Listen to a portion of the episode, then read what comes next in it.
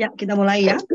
Selamat pagi, sahabat suluh keluarga. Kita bertemu kembali dalam Kultur Parenting Pagi, edisi hari Jumat tanggal 11 November tahun 2022. Uh, eh, ibu saya sudah meninggal berapa tahun ya, jadi saya tuh lupa ya, ibu saya tuh ulang tahun tanggal berapa, tapi sekitaran November ini ya, antara 9 sampai 11. Jadi ya sambil merayakan ulang tahun almarhum ibu saya berarti ya. Dan hari ini kita masih dalam tema uh, wah nyupir ya luar biasa masih dalam tema uh, apa namanya itu uh, sekolah rumah ya. Jadi kita bicara semuanya dari rumah. Karena sekolah rumah itu bukan sekolah yang dipindahkan ke rumah, tetapi satu pendidikan yang dilakukan oleh berbasiskan keluarga, gitu ya, uh, dengan bermitra, tetapi sebesar-besarnya dilakukan oleh keluarga. Dan bagi ini sebetulnya ini sesuatu yang menarik. Uh, aku tuh curiga jangan-jangan aku ngasih judulnya keliru ya. Tapi ini sebenarnya judul yang diberikan minggu la bulan lalu kayak, kayaknya ya. Tapi Tenang ini memang sesuatu yang menarik karena kita tuh sebetulnya ingin tahu karena kalau Kak bicara dengan Kak Ane, dia pasti bicaranya berbasiskan pada profil otak kita ya. Karena Kak Ane itu kan uh, apa uh, antusias dari neuroscience ya, dia tidak pernah mau disebut sebagai ahli ya, uh, tapi praktisi ya dan ya. antusias. Praktisi doang itu belum belum tentu antusias ya, tapi beliau ini memang kalau ngomong sama Kak Ane pasti beloknya ke profil otak ya, mau ngomong apa aja Mau ngerumpi apa aja dengan karena beloknya pasti ke profil otak. Itu sebabnya dia entusias profil otak. Dan kita perlu tahu gitu ya, sebetulnya profil otak remaja ini yang benchmarknya ya karena itu ya. Itu seperti apa? Sehingga anak ini yang masih kecil itu apa yang perlu kita kerjakan supaya profil otaknya itu nyampe gitu. Nah nanti kalau yang sudah besar itu nanti tema tema berikutnya ya karena itu nanti kan berarti perbaikan ya atau atau uh, apa rehabilitasi atau apa namanya itu terapi ya. Nah itu kan beda lagi topiknya. Kita mulai dari yang profilnya lalu bagaimana menuju ke sananya. Silakan Kak Ana. Oke, okay, thank you Kak Lovely. Uh, sorry dengan situasi yang agak tidak uh, kondusif artinya sambil nyetir. Jadi mata saya tidak selalu ada di teman-teman. Tapi saya harap hmm, kita bisa tetap berdiskusi dengan baik. Uh, pada usia remaja itu menarik. Kalau dari fungsi kerja otak kalau saya bicara profil otak itu saya concern pada fungsi. Bukan mengatakan bahwa I don't care dengan bentuknya gitu ya. Tapi emang nggak ada manfaatnya untuk kita mendampingi anak atau mendidik anak kalau kita ribut dengan selnya, kita cuma omongin soal bahan-bahan kimianya gitu. Nothing, nggak, it's not helpful gitu. Kita kita nggak menjadi lebih terampil mendampingi anak-anak. Tapi kalau kita bicara soal fungsi, development dari fungsi, nah itu betul-betul merupakan peran yang eh, perlu kita tahu sebagai pendamping orang tua yang menemani pengasuhan dan pendamping dalam konteks pendidikan. Nah, dari uh, fungsi kerja otak, perkembangan itu spesifik sekali dibagi dalam kelompok usia yang disebut anak itu 08. Uh, banyak yang mengenal 06 tahun sebagai golden age. Tapi juga penelitian dan banyak buku sudah menuliskan bahwa 08 itu disebutkan sebagai 80% bagian dari otak function. Function, bukan growth ya. Uh, ini yang sering kali bulak-balik dalam berbagai kegiatan tanya jawab itu saya jadinya bukan menjawab dulu tapi memberikan informasi dulu tentang penggunaan kata. Jadi nggak bukan urusannya tentang berkembang otaknya dalam ukuran size atau kita hanya meributkan tentang penambahan sinaps. Uh, tapi tidak tahu itu untuk apa. Penambahan sinaps atau hubungan antar sel otak itu sangat related dengan perkembangan atau penambahan keterampilan dan itu berarti fungsi. Nah, itu 0 8 lalu uh, kita akan menyebutkan antara 8 sampai dengan 18 8 sampai 18 atau di ditambahkan thresholdnya sampai 21. Nah, inilah yang disebut sebagai remaja. Saya senang ada satu gambar, saya ambil di internet aja sih. uh, satu gambar yang menuliskan kalau teenager brain itu ditulisnya under construction. Kak Deli bisa kasih lihat sebentar ya. Tadi saya udah kirim tuh uh, gambarnya. Jadi di situ ditulis uh, teenage brain itu under construction. Jadi kalau ada orang yang bilang sama anak remaja, kamu ngerti nggak sih persoalan ini? Kamu bisa nggak mikir sih? Saya tuh ketawa. Gitu. Bukan yang ini Kak Deli, tapi yang under construction. Uh, saya akan menyebutkan jelas nama gambarnya ya. Nah, um, kalau kita masuk ke mall, kita masuk ke mall, lalu kita lihat tenant lagi mempersiapkan. Sekarang ini, sekarang ini, pada fase ini, itu banyak banget ya uh, mall yang mall yang sedang menata kembali ya. Menata kembali karena tenantnya, toko-tokonya itu banyak yang kemarin pada pandemi itu uh, take out gitu. Nah ini dia. Ya. Ada beberapa gambar tapi yang ini yang jelas banget tulis under construction until 25 dia tulis. Until 25. The newest information itu sekarang bahkan menyebutkan angka terjauhnya 25 saya waktu main dengan neuroscience pertama 15 tahun lalu itu masih lebih banyak peneliti ataupun publik itu akan menyebutkannya di angka 21. Sekarang sudah diperpanjang sampai 25. Tapi buat saya sedih diperpanjang sampai 25.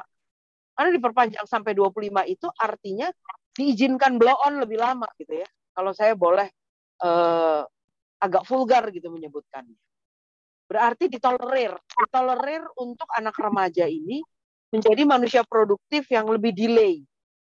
Yang seharusnya pada tahun-tahun lampau, pada era, era bahkan, lampau, itu di umur 18 itu dia sudah optimum. Apanya yang optimum? Function apa yang optimum? Nah, Kadeli ada empat gambar yang e, menunjukkan gambar otak berwarna biru gambar-gambar otak yang warna biru ini dia uh, ya thank you ini menceritakan pemeriksaan melalui sebuah Kak Deli, alat. ini bisa digedein nggak sih gambarnya? Nggak apa-apa kak, uh, kita main di warnanya aja, hmm. jadi udah langsung kelihatan kok. Nah, uh, pada fase ini yang kita lihat, saya mesti info dulu bahwa gambaran ini bukan gambaran uh, desain grafis ya, bukan. Jadi bukan orang buat-buat. Tapi gambaran ini literally akan diperoleh pada saat kita um, datang ke dalam hal ini masih ke rumah sakit ya untuk melakukan pemeriksaan dengan alat yang disebut SPECS. Di Indonesia udah ada eh, di beberapa titik rumah sakit yang uh, extraordinary besar gitu ya. Karena uh, ini masih banyak dipakainya alat SPECS ini oleh um, neurolog dan psikiater. Speks ini dia menunjukkan makin warnanya gelap, makin warnanya gelap, itu adalah area dengan kepadatan sinaps, kepadatan hubungan antar sel pada setiap blok. Jadi di otak itu ada yang disebut sebagai blok-blok function, keterampilan. Ya. Dan teman-teman tandai jika Anda memang peminat untuk mengerti soal perkembangan anak, remaja, atau manusia, katakanlah, dari eh, bagaimana otaknya berfungsi, maka koneksi atau hubungan ya pertemuan di dalam satu blok itu basic sekali. Basic banget. Even animal, jadi hewan pun memiliki proses tersebut. Itu kenapa penelitian-penelitian neuroscience dilakukan juga pada hewan gitu ya, karena sistem koneksi yang disebut dengan nama kerennya sinaps itu juga terjadi. Tapi yang lebih utama kalau kita mau menuju ke high order thinking skill itu adalah koneksi antar blok. Koneksi antar blok. Jadi sinaps itu akan saling terhubung dalam bentuk pertemuan yang hmm, kelompok. Jadi dia bukan one on one lagi, tapi many to many gitu. Ya. Dia akan membentuk satu koneksi yang kita akan kenal dengan nama sirkuit. Nah, pada sirkuit itu yang dasar, yang basic di 08 tahun, sirkuit yang harus terbentuk adalah nomor satu, sirkuit literasi. Sirkuit literasi itu banyak banget blok sinaps, blok sinaps yang terlibat hanya untuk membangun sirkuit literasi. Dia akan dimulai dari blok auditori. Kalau dia kagak denger gimana dia mau uh, mengucapkan bunyi-bunyi bahasa gitu ya. Kemudian sirkuit artikulasi, menggerakkan uh, bibir, pipi, lidah gitu. Kemudian uh, sirkuit lagi visual karena dia mau melihat lalu itu nanti sinaps di blok visual auditori dia akan membentuk sirkuit yang lebih tinggi di sanalah terbentuk sirkuit literasi akan berbeda antara literasi yang dengar baca dan tulis jadi dahsyat sekali kerja otak ini dia akan terus membangun hierarki ke atas dia akan terus membangun timbunan sirkuit yang makin lama akan semakin kompleks. Yang kedua, sirkuit yang disebut dengan mathematical thinking atau nalar kritis. Nalar kritis artinya dia bukan hanya mengenal gambar, gambar angka dua, gambar enggak, tapi dia sudah punya persepsi pada simbol. Persepsi pada simbol. Jadi kalau dia ketemu simbol tambah, dia udah tahu tuh bahwa angka yang ini dengan angka yang satunya lagi, begitu ada tanda tambah dan tanda sama dengan, akan memunculkan gambar simbol yang beda. Itu fungsi kerja otak yang sudah hot itu. Tapi hot pada situasi dimensi pengetahuan faktual. Jadi teman-teman, kalau kita mau bicara masuk ke remaja, namun dua sirkuit pertama ini belum terbentuk dengan baik, Berarti otak itu masih ada seperti gambar paling kiri. Belum gelap. Masih terang. Masih banyak kuning orange-nya. Masih banyak kuning orange terang itu menunjukkan ketidakmampuan dia untuk processing thinking. Tapi dia baru bisa doing. Dan mayoritas doing-nya, melakukannya, keputusannya itu belum executive function, tapi masih keputusan dari emotional. Karena emotion itu dibawa dari dalam kandungan. Maka yang aktif berarti ada di mana? Kalau ini gambaran otak ini kita belah, kelihatan yang lebih gelap bagian dalam. Bagian apa itu? Limbic system. Karena koneksi di sana lebih duluan jadi. Nah, dua sirkuit besar, dua sirkuit besar tebal yang mesti terbentuk, literasi dan dan mathematical thinking ya. Saya tidak ngomong matematika artinya statistik, uh, kemudian uh, apa namanya? Uh, kalau geometri itu sampai sinus, kosinus, tangan bukan, bukan. Enggak begitu. Tapi pola dasar matematika. Ya, yang artinya dia mengerti tentang kalau diambil sesuatu itu berarti mengurangi kalau dimultiplikasi itu berarti perkalian. Dan seperti itu aja. Nah, dua sirkuit tebal besar yang harus ada ini pada anak uh, usia masuk ke remaja dibarengi lagi dengan satu sirkuit yang wajib super duper kompleks mesti terbentuk. Itu adalah kombinasi antara movement and emotion movement sama emotion. Ya. Artinya apa? Perilaku itu terbentuk dari blok-blok sinaps di otak untuk membangun sirkuit khusus. Jadi saya sekarang bicara, saya sambil menggang wheels itu alat mengemudi gitu ya, setir. Saya mengkombinasikan dengan kaki, bisa ngerem, bisa ngegas, karena saya fokus pada bicara, yang lain saya kurangi fokus.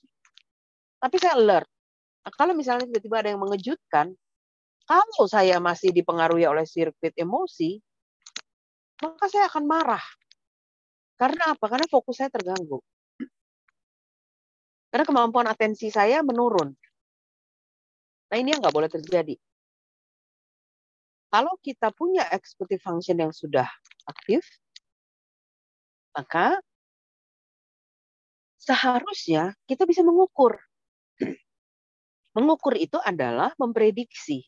saya berarti harus jalan pada jalurnya supaya mengurangi resiko saya dengan orang lain di sekitar saya yang atensinya saya menurun karena saya fokus pada diskusi ini itu tetap aman, secure.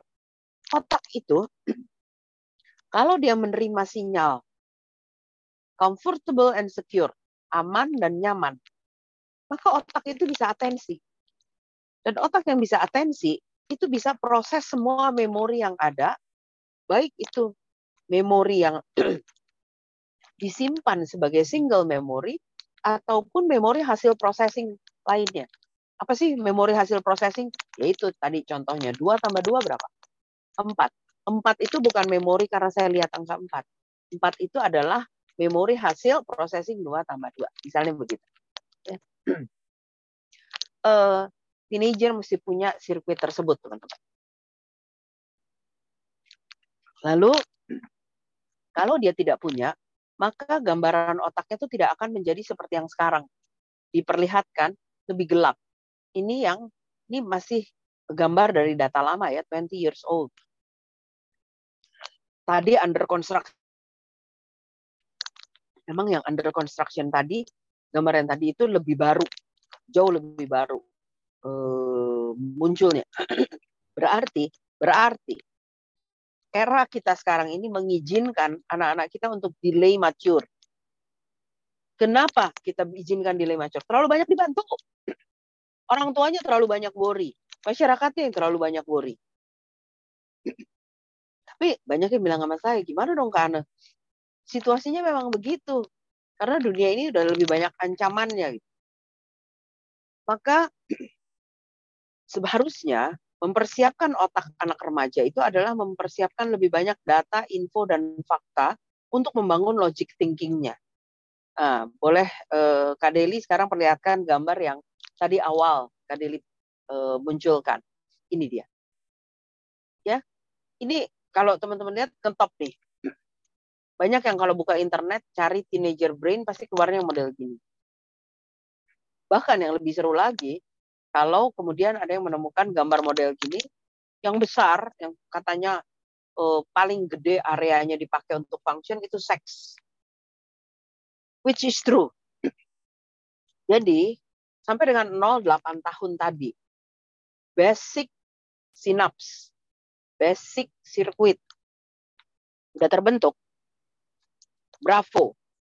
Itu kalau terbentuk loh ya, bravo. Kalau anaknya kebanyakan dibantuin, fragile. Ya, sirkuitnya nggak akan nggak akan sebagus yang diharapkan.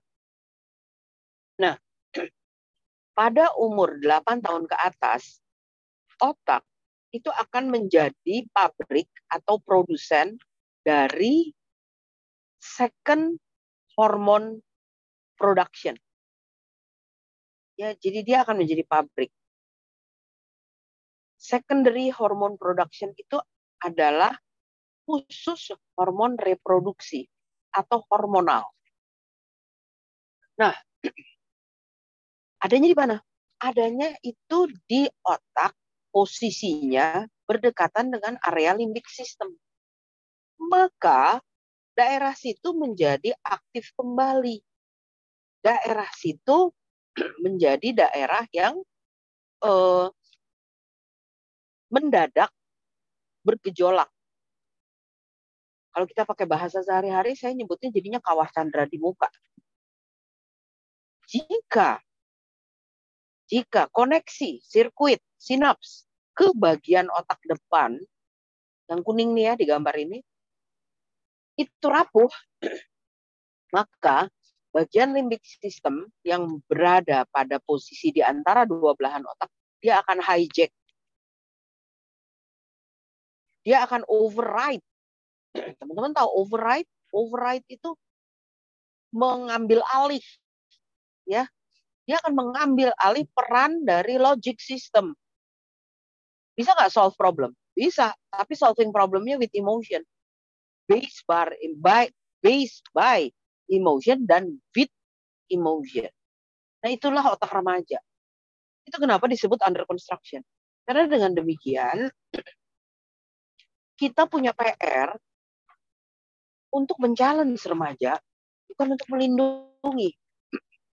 Itu untuk men-challenge remaja. Gimana caranya kita selagi dia masih ada di dalam batas jangkauan pandangan kita, itu kita kasih tantangan, kita kasih beban. Supaya kita tahu otaknya itu engine-nya udah oke okay belum. Tugas kita tuh QC. Ya, yang saya bilang tadi, Kak Chandra di muka, tugas kita kita QC apakah brain function-nya itu sudah bisa dipakai sesuai dengan bobot tantangan dari dunia ini ke depannya. Karena anak-anak kita akan hidup bukan di masa kita, tapi di masa dia, di masa depan. Kalau kita merasa bahwa sekarang aja hidup udah susah, gimana dia? Tapi kenapa kita bilang hidup sekarang susah? Coba kita terjemahkan, kesusahan kita tuh apa sih? Jika kita tahu, maka database itu bisa kita berikan ke anak-anak kita. Jangan emotionnya. Jangan kita bilang sama, aduh mama susah nih, aduh papa pusing sekali nih sekarang. Makanya kamu belajar ya supaya kamu bisa lebih bagus. Kalau nggak seperti papa nih sekarang nih, aduh takut sekali nih. Ini sudah ekonominya resesi. Kita ngomong emotion. Kita nggak ngomong data maka dia akan mengolah dengan emosi karena ingat di usia remaja daerah emosinya lagi on. Jadi sesuatu yang berbau emosi ya magnetnya langsung tangkap. Rekan-rekan, eh, ada satu gambar lagi ya, Kak Deli ya, yang eh, saya kirimkan tadi. Itu membedakan gimana sih otak remaja itu berespon. Ya. Jadi kalau kita melihat bahwa remaja itu meresponnya, ih kamu tuh masih mirip anak-anak deh ya. We have to understand. Karena dia memang masih di borderline itu. Dan jika remaja kita childish, bahkan kita pergi ke restoran aja, dia berbahasa tubuhnya itu masih balu-balu mau, songong-songong lucu gitu ya. Itu bukan mau dia, itu karena kita yang terlalu banyak mulut kita ini nggak berhenti. Itu tanya sama pegawainya. Dia jarak anak kita udah pergi dari kita tuh satu meter setengah sampai dua meter. Masih aja mulut kita ngoceh lagi. Iya itu wifi-nya tanyain. Passwordnya loh password. Itu anak udah udah teenager dia juga tahu yang dicari itu password untuk wifi. Gak akan dia minta kabel buat wifi gitu. Bayangin ini anak udah hidupnya di zaman di zaman digital They know more than us. Itu ya. Kita mulut kita kadang-kadang orang dewasa protect our young people too much. Uh, ini yang membuat anak kita menjadi siapa dia sekarang ini. Maka kalau kita kepengen punya remaja yang punya kesanggupan untuk menjadi manusia dewasa yang sebutkanlah. Seperti juga lagu yang kita dengar selalu ya, kalau kita buka di seluruh keluarga, berkarakter Pancasila. Atau oke okay lah, pakai budaya kita sendiri. Yang penting anak kita tuh punya iman, sopan, tapi juga pinter gitu ya.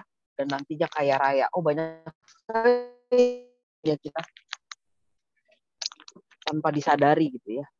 Kita uh, punya punya sedemikian banyak kriteria itu buat anak kita. Pertanyaannya, apakah kita berikan kesempatan dia untuk exercise? Kalau kita buat akademi keluarga, apakah akademi kita itu hanya dipenuhi dengan kelas-kelas teori? Ingat ya, kamu nanti mesti begini, nanti kamu mesti begitu, ya. Uh, jangan lupa ya, kamu mesti bikin ini nanti. Atau pernah nggak kita um, dengan anak kita memberikan kesempatan laboratorium. Bahkan praktikum di luar laboratorium. Ada dua loh. Kalau kita belajar tuh ada dua. Yang satu praktikum dalam laboratorium. Yang kedua praktikum luar laboratorium. Kalau sudah lebih dewasa, itu ada praktek kerja malahan. Memberikan kesempatan, bukan cuma kesempatan, bahkan challenge itu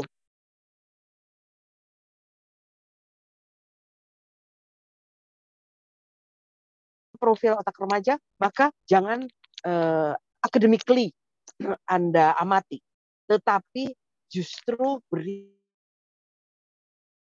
persoalan untuk dia solving. Dan dari sana Anda akan kenal apakah solvingnya dia masih full of emotion atau sudah berbasiskan logical information. Berbahagialah kita kalau anak-anak kita itu sudah mulai jauh lebih uh, memanfaatkan logiknya dia karena dengan demikian kita tahu kita akan bisa melepas dia ke dunia bebas mereka. Dunia bebas bermerdeka nanti, kalau dia bicara dengan data, dia bisa menenangkan orang lain. Dia bisa menenangkan orang lain. Itu uh, pesan utama yang saya ingin berikan untuk teman-teman kalau kepengen handling teenager. Jadi bermainlah dengan info, bermainlah dengan data, maka remaja-remaja kita akan siap untuk uh, mengambil peran. Deli ada masalah kan? Oh, ada ya. Waktu diajak diminta bicara tentang uh, remaja, aku nemu video itu tentang under under construction itu ya uh, bahwa sebetulnya pada anak kita masuk remaja itu justru ada kesempatan kedua buat kita untuk membentuk uh, profil otaknya gitu ya Kak Ana ya. Jadi sebenarnya bukan telat gitu ya, tapi justru di masa remaja inilah ada tadi Kak Ana bilang sinapsis-sinapsis baru yang bisa membentuk dia menjadi manusia yang empati ya kayak ya karena ya menjadi manusia yang memahami uh, orang lain, memahami permasalahan orang lain. Ada yang mau bertanya kak? Ini ada Kak Mixon ini dari Jogja. Terima kasih sudah bergabung. Semoga uh, ini ada juga ada oh, ada Pak Kak Norce juga. Ada Kak Francisca, Kak Agustinus, Kak Vivin. Apakah ada yang mau bertanya? Ada yang ingin menyampaikan terkait dengan profil otak uh, remaja ya. Jadi memang uh, kultur parenting ini bicara tentang konsep-konsep dan filosofi-filosofi sebelum Anda bisa menerapkan how to how to yang Anda temukan ya. Hai Kak Vivi, kok belum siap-siap nggak kerja?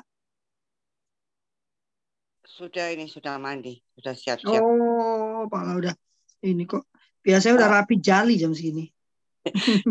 Tanya sedikit aja. Boleh, ya. boleh. Silakan Kak Vivi. Jadi begini memang ini tadi kebetulan saya masuknya agak terlambat. Uh, tapi ini memang momen yang sangat bagus sekali. Saya tadi sedikit mendengar tentang executive function. Bagaimana kalau nggak salah, bagaimana anak itu bisa mengontrol emosi dia tetap fokus. Jadi ada kalaupun ada fokus-fokus lain itu maaf kalau saya salah yang saya tangkap begitu. Tapi dia tetap bisa kontrol emosinya. Nah, ini yang terjadi problem pada anak saya yang paling kecil. Sampai sekarang memang masih menjadikan problem karena dia kalau saya lihat lemah di executive function. Jadi mudah sekali temperamental, mudah sekali uh, up and down emosinya. Dan itu bersinggungan dengan saya yang juga seperti itu karakternya. Jadi saya pun sampai hari ini memang um, kalau sudah banyak hal yang harus saya kerjakan dalam satu momen, itu memang pasti emosi berpengaruh banget. Efek itu nanti lain yang uh, terjadi bahwa marah-marah dan sebagainya itu saya pun demikian dan ini berhadapan dengan anak saya pun demikian. Jadi mungkin saya pertanyaannya adalah bagaimana klasik mungkin mengelola executive function itu supaya tetap bisa terutama mungkin untuk diri saya sendiri yang sudah bukan remaja tapi masih mengalami itu. Terima kasih. Oke. Okay. Uh, langsung aja ya kalau Fli ya. Ya, silakan Kak Hana. Udah nyampe ya? Udah pakai masker. Aduh, masker. uh, silakan. Gini, executive function itu tugasnya bukan hanya mengelola emosi. Itu dulu yang kita catat bareng-bareng. Executive function itu juga engine untuk uh, proses berpikir, untuk proses menganalisa, untuk uh, proses terutama pengambilan keputusan. Sebetulnya kuncinya ada di situ.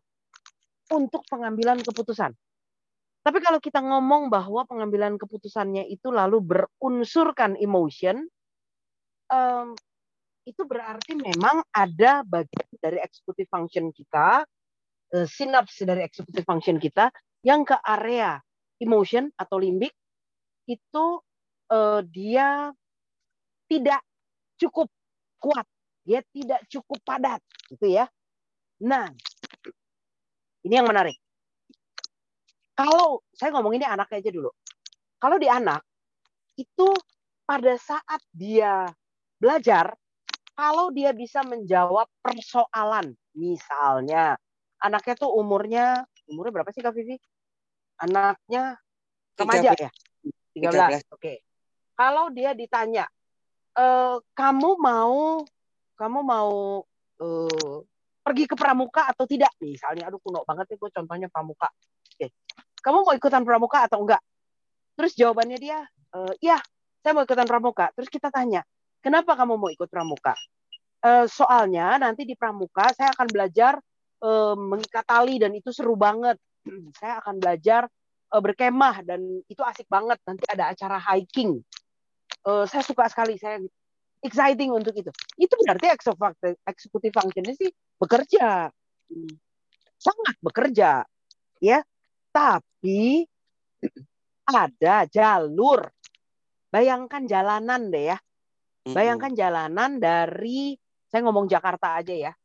Dari eh, Monas mau ke Blok M.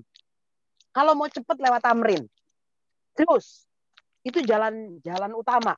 Tapi kalau di situ macet sekarang lagi pembangunan gitu, kita bisa pilih jalan lain.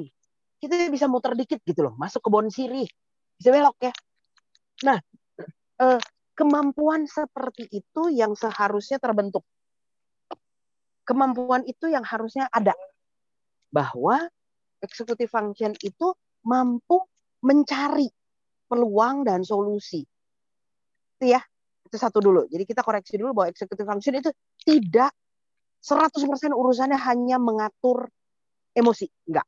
Tapi dia mengatur segala-galanya. Dia hmm. pusat controller. That's one. Secondly, anak dan dan manusia sampai akhir hayat itu punya yang disebut dengan mirroring cell. Sel peniru.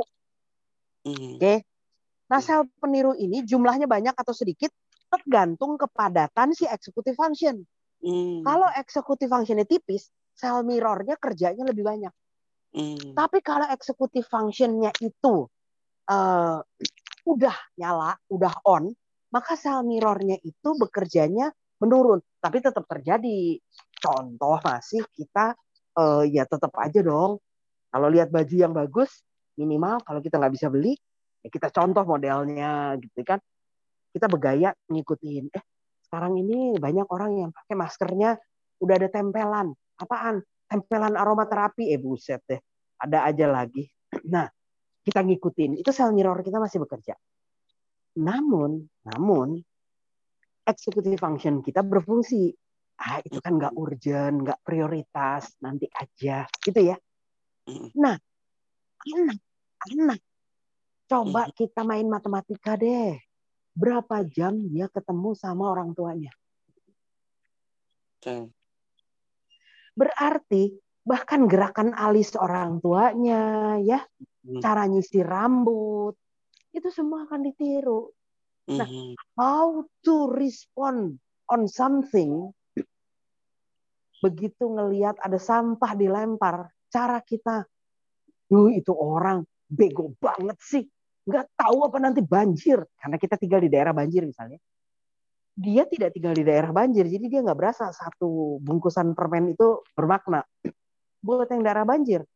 Kalau bisa jangan ada sampah bahkan sampah organik pun jangan gitu. Karena eh, kelambatan pembusukan sampah aja udah bikin banjir daerah kita. Misalnya hmm. begitu. Maka kita hmm. emotionally respond dan itu direkam sama anak kita. Hmm. jadi bukan eksekutif fungsinya yang nggak berfungsi Ya. Tapi peniruannya dia sudah membentuk habit. Oh ya. Ya, jadi sekarang gimana how to-nya? Gimana caranya? Satu tentunya kita mesti uh, bagaimana melatih diri sendiri untuk mengubah itu jauh lebih susah ya. Iya. Jauh lebih susah. Maka teknik utama pada fungsi kerja otak, fungsi kerja otak loh ya saya ngomong, mm -mm. untuk kita belajar cepat, anything mau belajar apa? Sebutin deh. Tiba-tiba mendadak ada yang mau belajar gitar gitu ya, padahal nggak pernah musik sama sekali. Ada di antara teman-teman yang tiba-tiba mau ya. apa dansa, zumba, padahal nggak bisa goyang sama sekali gitu ya. Atau ya. bahkan saya nih belajar menulis, waduh disuruh bikin buku, benar-benar mabok. Maka termasuk belajar mengendalikan emosi. Teknik yang tercepat untuk membuat otak ini siap belajar adalah punya saklar napas. Ingat di hmm. brain gym juga ada disebut ya. Kalau di brain gym itu cuman saklar napasnya dia goyang-goyang. Tapi yang dimaksud lebih dari itu. Lebih dari itu adalah Anda punya teknik napas yang ingat hmm. ada teknik napas yang beda. Jangan berubah. Sekarang napas kan kita biasa aja jalan napas aja gitu ya. Tapi begitu kita mau nahan emosi atau kita lagi mau belajar atau mau apa, terus kita ingat, oh iya saya mau tarik napas. Jadi sadar, tarik napas taruh di perut. Perut saya jadi gede. Saya buang napas. Saya tarik lagi napas. saya taruh udaranya. Sadar di perut. Perut saya jadi gede. Saya buang lagi napas. Atau pakai teknik lain. Saya tarik napas cepat lima kali. Habis itu saya tarik napas dalam. Habis itu saya buang. Buang sampai habis. Tahan 10 detik. Baru normal lagi. Teknik apa aja boleh dicari. Satu. Hmm. Satu. Untuk secara sadar mengubah. Setelah itu kembali napas normal. Nah, pada momen tersebut, otak kita akan mencapai level alert attention. Ready untuk atensi. Saat itu berarti kita siap untuk belajar. Jadi sama. Waktu kita hanya emotion, kita lakukan itu anak akan lihat. Lama-lama mungkin dia nanya. Ngapain sih, Mam? Enggak, mhm. mama tuh baru sadar loh, mama kebiasaan sekali emosinya cepat sekali sekarang mama mau ubah ya. Oh dia lalu bilang, oh mama gua aja belajar loh. Mhm. Yang kedua adalah kalau kita tidak punya cuk, kita merasa kita tidak cukup waktu. Itu pertama. Aduh ini masih mau dikerjain itu belum dikerjain. Aduh lama banget sih mau menunggu anak ini untuk berubah atau nunggu anak itu mengerjakan atau nunggu anak itu ready gitu. Akibatnya kita nggak menyelesaikan prosesnya, kita tinggal ke pekerjaan yang lain, kita balik, kita marahin lagi karena dia belum selesai. No, don't do that. Yeah. Kalau kita lagi pengen mendidik, kalau kita nggak punya waktu, jangan mendidik, sayangi aja anak. Tapi tolong dibuat jurnal pribadi setiap minggu. Kapan saya sempat mendidik? Kapan saya punya waktu special for my child? Di situ, Anda bikin, oh hari ini saya mau skip semuanya, nggak ada yang urgent. Toh saya bukan seorang dokter UGD ya. dokter aja kalau bukan dokter UGD juga nggak sedemikian urgentnya kecuali lagi kemarin pandemi gitu ya. Apalagi dokter kecantikan kagak ada urgent-urgentnya. Nah eh, lalu tinggalkan semua pekerjaan kita dan kita komit. Toh hmm. kemampuan penelitian ya udah bilang length of attention ya attention span itu 30 menit kok jadi apalah artinya kita buang 30 menit buat anak kita? Jadi benar-benar jangan kerjain apa-apa, terus bilang sama dia, kenapa kamu mesti marah begitu? Kadang-kadang mungkin anak itu jangan kaget ya, kalau nanti anak itu begini. Hah? Lalu dia terpesona terus, eh, sorry mam, atau eh, enggak kok. Wah itu lebih seru lagi kalau anak kita bilang, enggak kok. Nah tadi kamu marah-marah gitu. Enggak, enggak marah. Dia itu hmm. bahkan berarti gaya dia tidak intentionally maksudnya untuk marah tapi meniru saja. Mm -mm. Jadi tolong selesaikan prosesnya within 30 minutes. Pahami maksudnya anak itu dan kalau mau mengubah ubah saat itu. Yep. Itu pendampingan buat teenager. Jadi saya aja kalau lagi benar-benar mau pegang teenager yang bukan anak sendiri, itu kalau nggak punya waktu satu jam nggak saya lakukan. Mm -hmm. Karena kita nggak akan nggak akan sempet tuh memprosesnya, butuh waktu banget. Karena kepala dia udah kebanyakan memorinya. Zaman-zaman hmm. belum ada digital, hmm. memorinya udah banyak dengan udah pergi keluar, nenangga, hmm. sekolah, ekskul dan lain-lain. Terus sekarang triple size memory bank. Karena dia dapat pengalaman bukan hanya dari experience tapi juga dari informasi digital. Jadi anak itu punya banyak info di otak dia, tapi belum tentu diproses. Semoga membantu kak.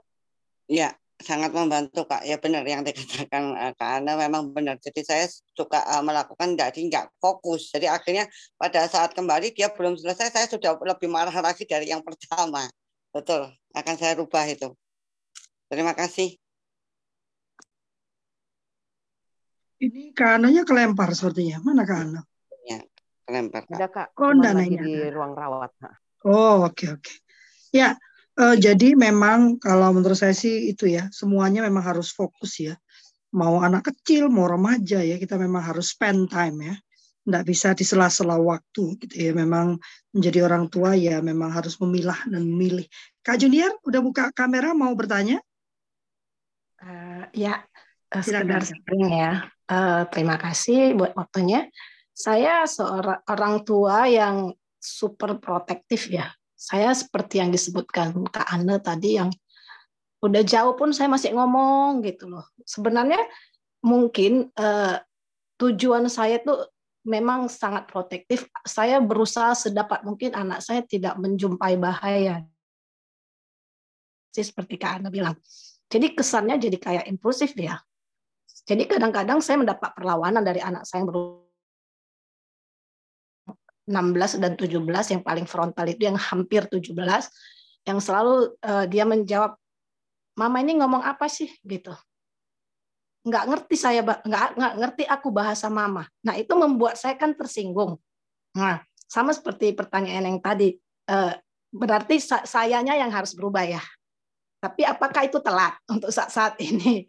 Untuk usia remaja yang yang apa namanya yang saya hadapi sekarang emosinya tinggi dan saya juga kadang di mobil itu pulang pulang bersama itu itu penuh dengan argumentasi gitu memang. Padahal memang pada akhirnya ketika emosi saya menurun ya saya pasti peluk dia gitu laki-laki ya. Peluk dia peluk dia kuat dan dia mulai menurun sih Menur- eh, pertanyaan saya apakah telat? Enggak. apa yang harus saya lakukan sekarang untuk mengelola itu tadi? Terima ya, kasih. Kak. Ayo Kak Ana, silakan. Ya, nggak ada yang pernah terlambat. Bahkan relasi rumah tangga aja masih bisa diperbaiki sampai kapan pun kok. Tinggal gimana kita mau mentargetkan tujuannya. Eh, dengan anak, tujuan kita apa sih? Kalau tujuan kita membentuk dia, beli robot. ya. Tapi kalau tujuan kita adalah menjadi teman hidup dia, maka get along. Sepanjang jalan saling paham. Ingat, dunia itu bergerak berubah. Yang dulu kita pikir itu aman, comfort zone, sekarang belum tentu.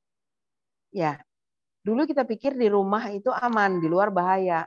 Enggak loh. Sekarang dalam rumah juga bahaya. Karena ada hackers, karena ada eh, konten-konten yang tidak tepat untuk anak-anak. Jadi bukan di situ.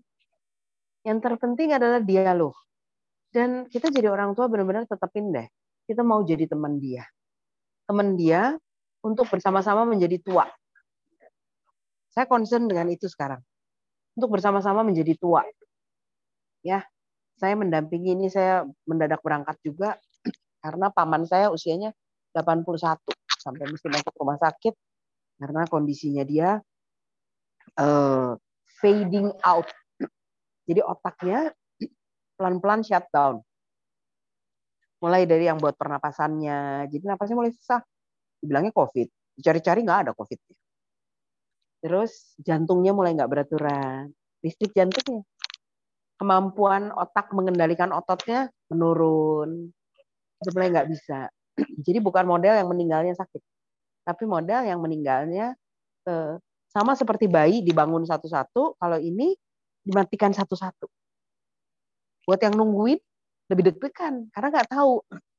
Buat yang tahu susah juga. Kita nggak bisa jadi Tuhan yang menjudge bahwa ini oh, ini tiga minggu lagi, oh ini tiga hari lagi, ini tiga jam lagi. Kita nggak tahu. Nggak pernah tahu. Maka apa yang bisa kita lakukan? Menemani.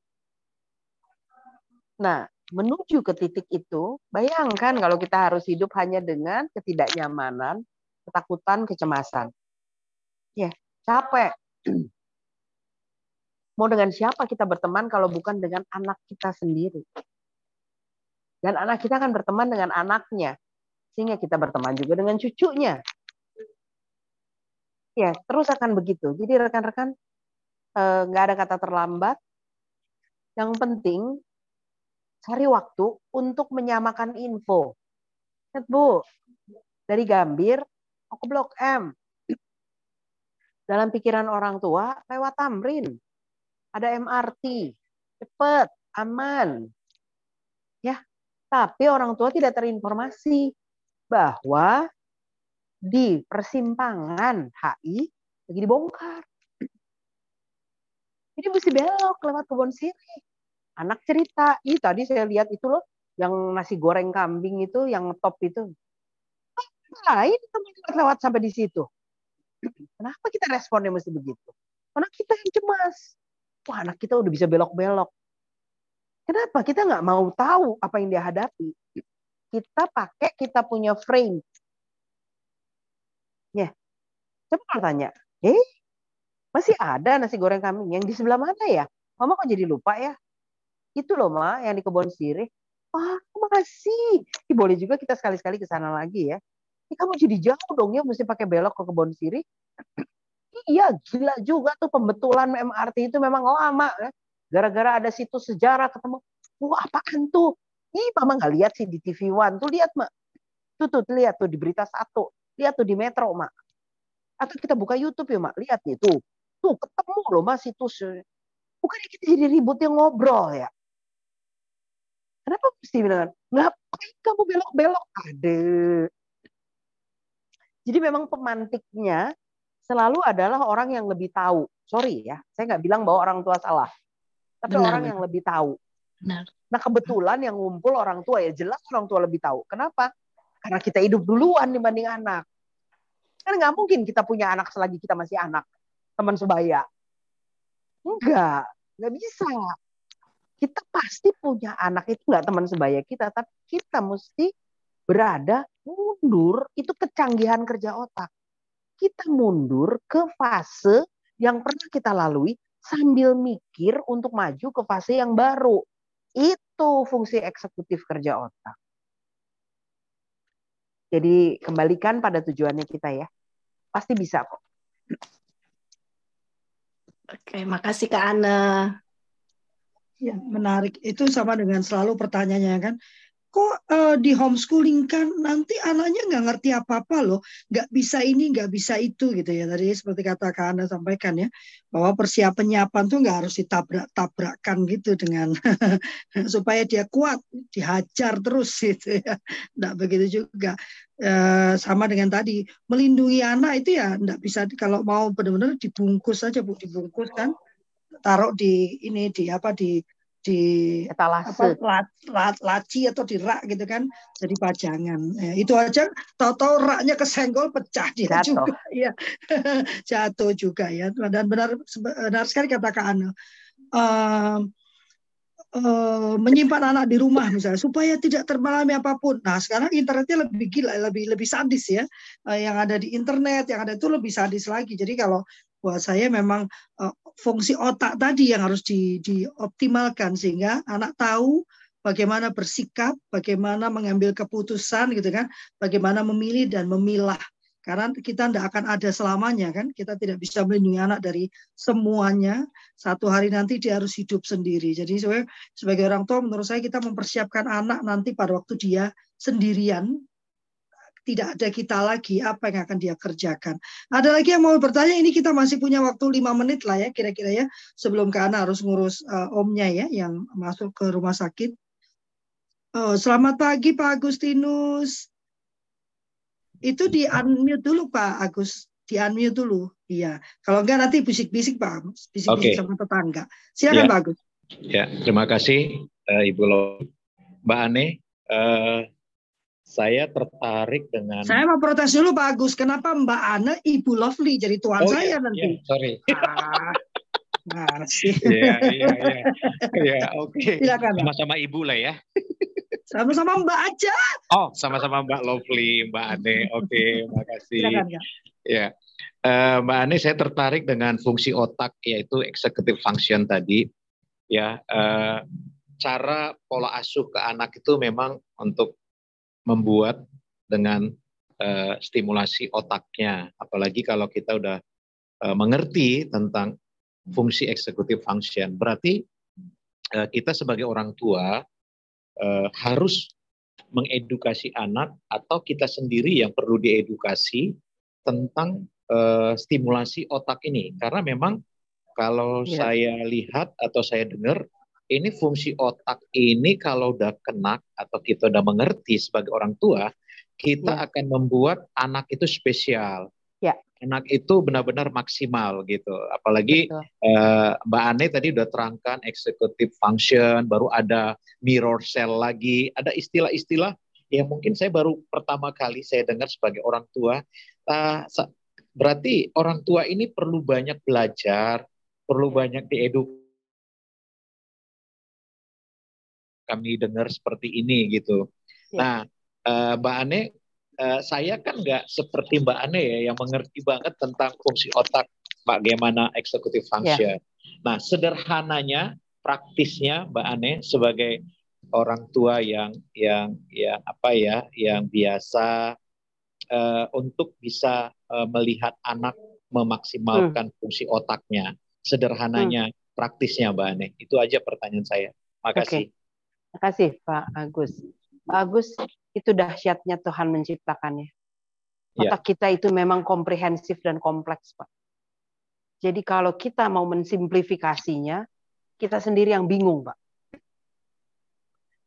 Jadi yang kita lakukan bukan membuat itu menjadi sederhana, tetapi memberi waktu bertahap untuk kenal.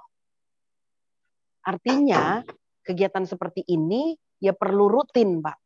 Kita beri waktu untuk belajar. Kalau kita ingin mengenal Halo. anak kita lebih dari sudut pandang perspektif fungsi otaknya tadi. Tapi ada juga sih kalau Bapak pengen saya dalam satu kesempatan saja memberikan tips bagaimana orang tua membantu supaya anak itu otaknya terbentuk dengan fungsi yang sesuai kebutuhan usia dia. Fungsi sesuai kebutuhan usia. Itu yang penting ya. Karena cerdas di usia 6 tahun belum tentu dia tetap cerdas di usia 18 tahun. Itu ada kecerdasan-kecerdasan yang harus meningkat di setiap tahapan usia. Jadi saya mesti tandai sesuai umurnya. Satu hal Pak yang bisa kita lakukan sebagai orang tua. Beri contoh yang baik, jangan bantu anaknya. Kasih contohnya yang benar. Jangan kita yang kasih contoh gaya kehidupan kita yang tidak sesuai dengan yang kita bayangkan baik untuk anak kita. Kita meludah di jalan, kan nggak baik buat anak.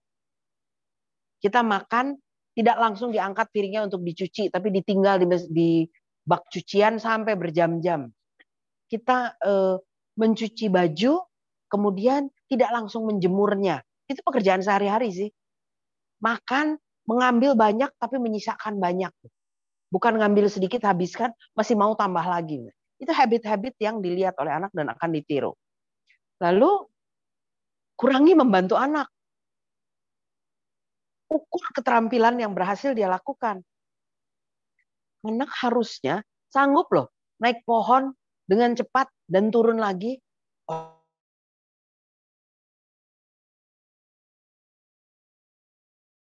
Badannya akan mencari-cari. Itu banyak ya di media sosial ya, penelitian psikologi yang menunjukkan bagaimana anak itu ditaruh di landasan kaca, bawahnya tuh ada tangga. Itu anak nggak akan bergerak loh dari titik dia.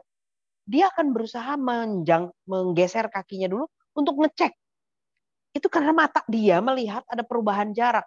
Itu indahnya kerja otak. Tapi kita orang tua yang bawelnya luar biasa dan mau cepet. Hati-hati, hati-hati. Terus nanti jatuh. Terus kita angkat aja anaknya. Jadi aja otaknya nggak belajar. Jadi sebetulnya pengalaman hiduplah yang akan mendidik anak-anak kita. Kalau kita terlalu banyak bantu, kalau kita terlalu banyak mengarahkan, berulang, mengarahkan tuh satu sampai dua kali aja. Setelah itu lihat anaknya paham enggak, hafal enggak. Kalau masih tetap kita aja yang terus mirip mesin recording enggak putus-putus, berarti otak anaknya akan numbness, tumpul. Karena dia akan mengandalkan kita aja nanti yang jadi alarmnya dia. Itu yang bisa kita lakukan untuk anak dan remaja kita, termasuk juga untuk sistem organisasi kita. Kalau kita punya bawahan, kita punya staff, kita punya tim, Berikan kesempatan mereka untuk perform. Arahkan, bentuk bersama-sama tim yang sesuai dengan situasi proyeknya. Belum tentu, belum tentu kita perlu terus-terusan tegas gitu. Barangkali ada proyek yang lebih long term yang ya kita perlu slow-slow aja, tapi time schedule-nya bagus. Tapi ada proyek yang deadline, maka cara kerjanya kita juga beda. Semoga membantu Pak Agus. Terima kasih. Sangat menarik. Jadi Pak Agustinus, hari Senin, Rabu, Jumat ikut kultur parenting ya. Karena ya. sebetulnya ya. yang disampaikan ke Ana itu kan sambung menyambung dengan yang disampaikan oleh teman-teman yang lain ya. Uh, kultur parenting itu bukan isinya ke Anu terus enggak juga gitu kan. Karena karena tadi bicara tentang uh, sesuai dengan usianya. Nah, di situ akan ada benchmark tentang usia. Ada teman lain yang membicarakan tentang tahapan pertumbuhan usianya, tahapan pertumbuhan emosinya, gitu ya. Lalu ada Pak Irwan nih. Pak Irwan tuh selalu bicara ketangguhan. Nanti Pak Irwan bicara ketangguhan di usia tertentu tuh seperti apa, bagaimana pembentukannya. Jadi uh, silakan juga saksikan kultur parenting di YouTube, Pak kalau Bapak ketinggalan jauh, itu semua ada di YouTube ya. Silakan diikutin satu persatu ya. E, gratis ya, masih gratis karena Pak Kak Dani belum menemukan caranya. Tapi silakan dimanfaatkan ya. Nanti juga saya akan coba kelompokkan e, e, dibuatkan playlist gitu ya supaya nanti mudah e, mengikutinya. Ini sengaja kemarin saya ditanya Kak Dani, kalau Fli jadi buat apa kalau Fli bikin jam 7 sampai jam 8 buang waktu kalau Fli nggak dapat duit. Nah ya itu nanti bicaranya beda lagi. Itu Kak Ane tersenyum ya. Karena Kak Ane tahu banyak sekali dia pekerjaan yang tidak menghasilkan duit ya Kak Ane ya. Hanya menghasilkan kepuasan karena ilmunya dibagikan. Uh, iya, ya kita harus menyelamatkan anak Indonesia. Bagaimana yeah. caranya? Dengan yeah. mendidik para orang tuanya agar bisa menjadi orang tua yang terbaik buat anak-anaknya. Kak Francisca, uh, Kak Ana, uh, Kak Francisca mau bertanya. Ini tinggal dua menit boleh Kak Ana? Ya. Ya, silakan Kak Francisca. Lupa pula semalam Baik. Selamat pagi, uh, Kak Ana dan juga Kak Lovely. Uh, kebetulan saya punya dua anak dan cowok semua nih. Nah, dalam mendidik mereka, saya sebetulnya menerapkan prinsip proses ya.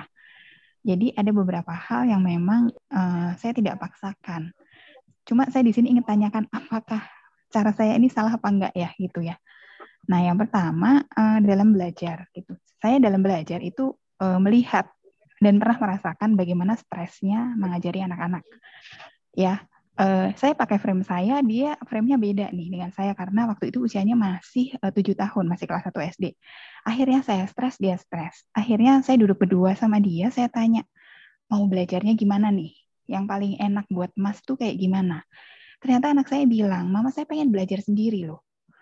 Akhirnya uh, karena dengan berbagai macam pertimbangan untuk kesehatan mental ya saya pikir ya sudah belajar sendiri.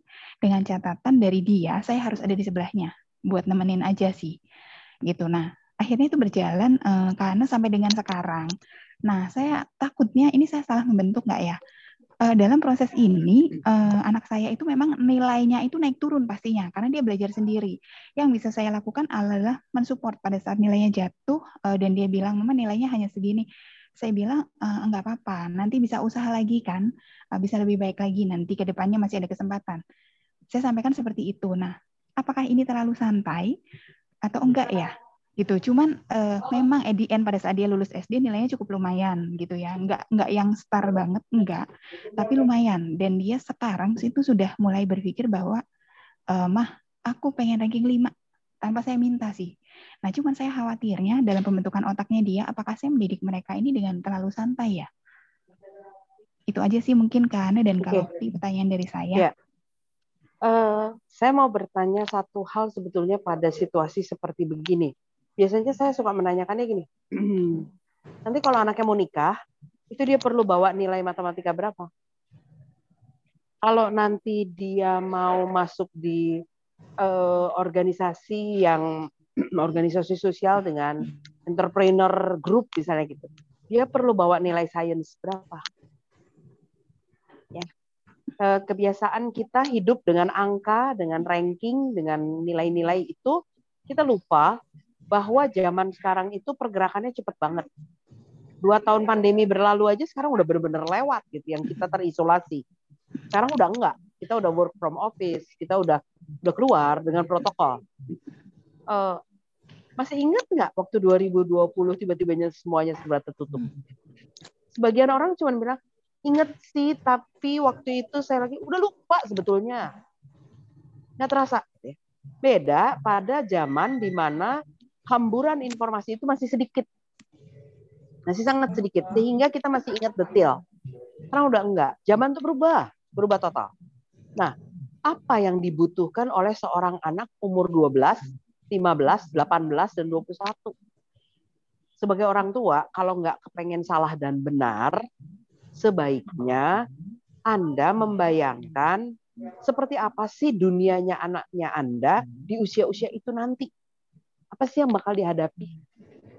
Pertanyaannya seharusnya, anak saya sekarang umurnya 11 tahun misalnya kira-kira nanti umur 15, kalau Fli, Kak Irwan, Kak Dani, Kak Ane, 4 tahun lagi dunia akan jadi gimana sih? Gitu. Itu artinya kita mempersiapkan anak kita untuk masa depan. Kalau kita ngeributin pekerjaan, apalagi dengan ukuran uh, nilai, tidak akan menolong dia menghadapi masa dia di depan. Selama-lamanya dia akan lemah begitu. Selama-lamanya dia butuh dibantu dan ditemani. Jadi kalau tidak ditemani, lalu kemudian nilainya turun, yang kita lihat bukan nilainya, tapi prosesnya. Nah, emang ada apa sih kalau mama nggak temenin? Oh, kalau mama nggak temenin itu belajarnya rasanya nggak enak deh, mak. Nggak enaknya di mana? Ya jadi lupa-lupa. Oh, carikan alat bantu selain mboe.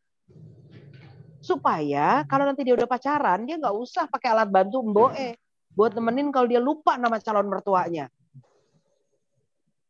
itu hal yang penting di pendampingan anak di masa sekarang. Di era yang baru ini. Society 5.0. Bukan dengan terus-menerus berada di sebelahnya. Tetapi tahu persis keterampilan dia untuk survive. Nah itu tadi udah dibilang kalau Fli ya. Itu Kak Irwan dan nanti eh, menyampaikan soal ketangguhan, survive. Tapi kita perlu tahu dia punya keterampilan itu enggak. Kalau anak kita bisa, bisa. Wah, hari ini saya gagal karena saya udah kecapean abis nonton YouTube. Sehingga besok dia tahu nonton YouTube-nya itu sesudah belajar. Berarti dia bisa mengubah urutannya, prioritasnya. Dan aman. Itu fungsi eksekutifnya bekerja dengan baik. Itu yang aman. Otomatis di belakang indikatornya berubah. Apa indikatornya nilai? Ranking boleh daripada kejar-kejaran mas saya mau ranking 5 dan itu berarti uh, dia berjuang dulu. Dia berjuang dulu untuk bertarungnya melihat keterampilan orang lain bukan meningkatkan keterampilan pribadinya. Ya ini bisa sekalian nyambung dengan pertanyaan terakhir nih dari Kak Juniari ya. Apakah executive function natural terbentuk dan aktif? Enggak. Enggak. Eksekutif function tidak terbentuk natural bersama usia. Terbentuknya bersama tantangan, bersama pengalaman, bersama perubahan. Jadi Ana, sebetulnya ada satu pertanyaan lagi tadi Pak Pak, Pak ini Pak Mutakin, kalau anak yang dengan kecer, eh, kecerdasan terbatas, anak-anak berkebutuhan ya. khusus, ya. itu bagaimana sambunginnya sekalian sekalian okay. penutup ya, 815. Ya. Jadi uh, kalau dibilang lagi apa kecerdasannya terbatas gitu ya, yang terbatas apanya? Itu jadi pertanyaan. Apakah dia tidak mampu mengingat atau dia tidak mampu atensi? Karena kecerdasan itu kata kuncinya ada di dua sana. Yang lain itu muatan. Muatan, tapi kendaraannya ada dua, atensi sama memori. Jadi keterbatasan dia ada di mana? Cariin dong. Ada di atensi dia atau ada di kemampuan dia memorinya. Baru nanti ke tahapan yang selanjutnya. Jadi apakah kita orang tua tuh bisa salah mendidik, menemani anak kita? Kalau kita repot dengan salah benar, maka kita yang akan depresi lama-lama. Karena ikut aja coba dalam satu minggu lima seminar gitu ya, empat seminar nyalain orang tua. Depresi lama-lama. Enggak. Jadi bukan salah benar ukurannya ya. Tapi ukurannya adalah bagaimana pendampingan kita pada anak-anak kita bergerak terus bersama dengan perubahan dan mengizinkan dia untuk keterampilan pengambilan keputusan mengubah keputusan, menanggung risiko, tahu sebab akibatnya. Itu semuanya yang disebut dengan fungsi eksekutif dan melibatkan proses berpikir, logika, dan emosi. Semoga membantu buat teman-teman.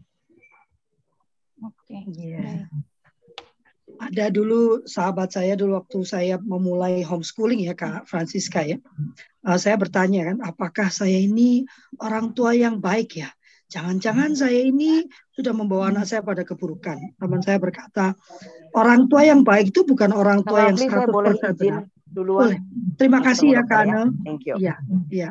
Uh, bukan orang tua yang 100% benar, tetapi kalau masih setiap malam kamu bertanya apakah saya melakukan yang benar hari ini ya, maka Anda sudah menjadi orang tua yang baik karena setiap hari bertanya dan artinya ingin menjadi lebih baik. ya. Jadi bukan masalah benar dan salah tadi, masalah proses terus belajar dan terus mau berubah menjadi lebih baik dan itu juga yang dilihat oleh anak-anak. Hidup itu bukan masalah oh sudah benar itu ya. Hidup itu masalah berproses, berprogres, terus menjadi versi terbaik diri kita. Ya, saya mau menutup karena Kak, Kak Ana sudah harus ke dokter ya. Silakan Kak Deli uh, di foto ya teman-teman uh, mohon dikeluarkan hatinya, ada love-nya ya. Dan yang mau bergabung dengan seluruh keluarga, silahkan gratis WhatsApp grupnya. Kak Deli sudah uh, memberikan di chat itu uh, link untuk masuk ke uh, ke WhatsApp grup seluruh keluarga. Di mana kalau Lovely terusan dapat duitnya gitu ya nanti Tuhan yang akan berikan ya. Di situ nanti akan ada pelatihan-pelatihan kalau itu pelatihan berbayar ya karena ada teman-teman yang membagikan ilmunya.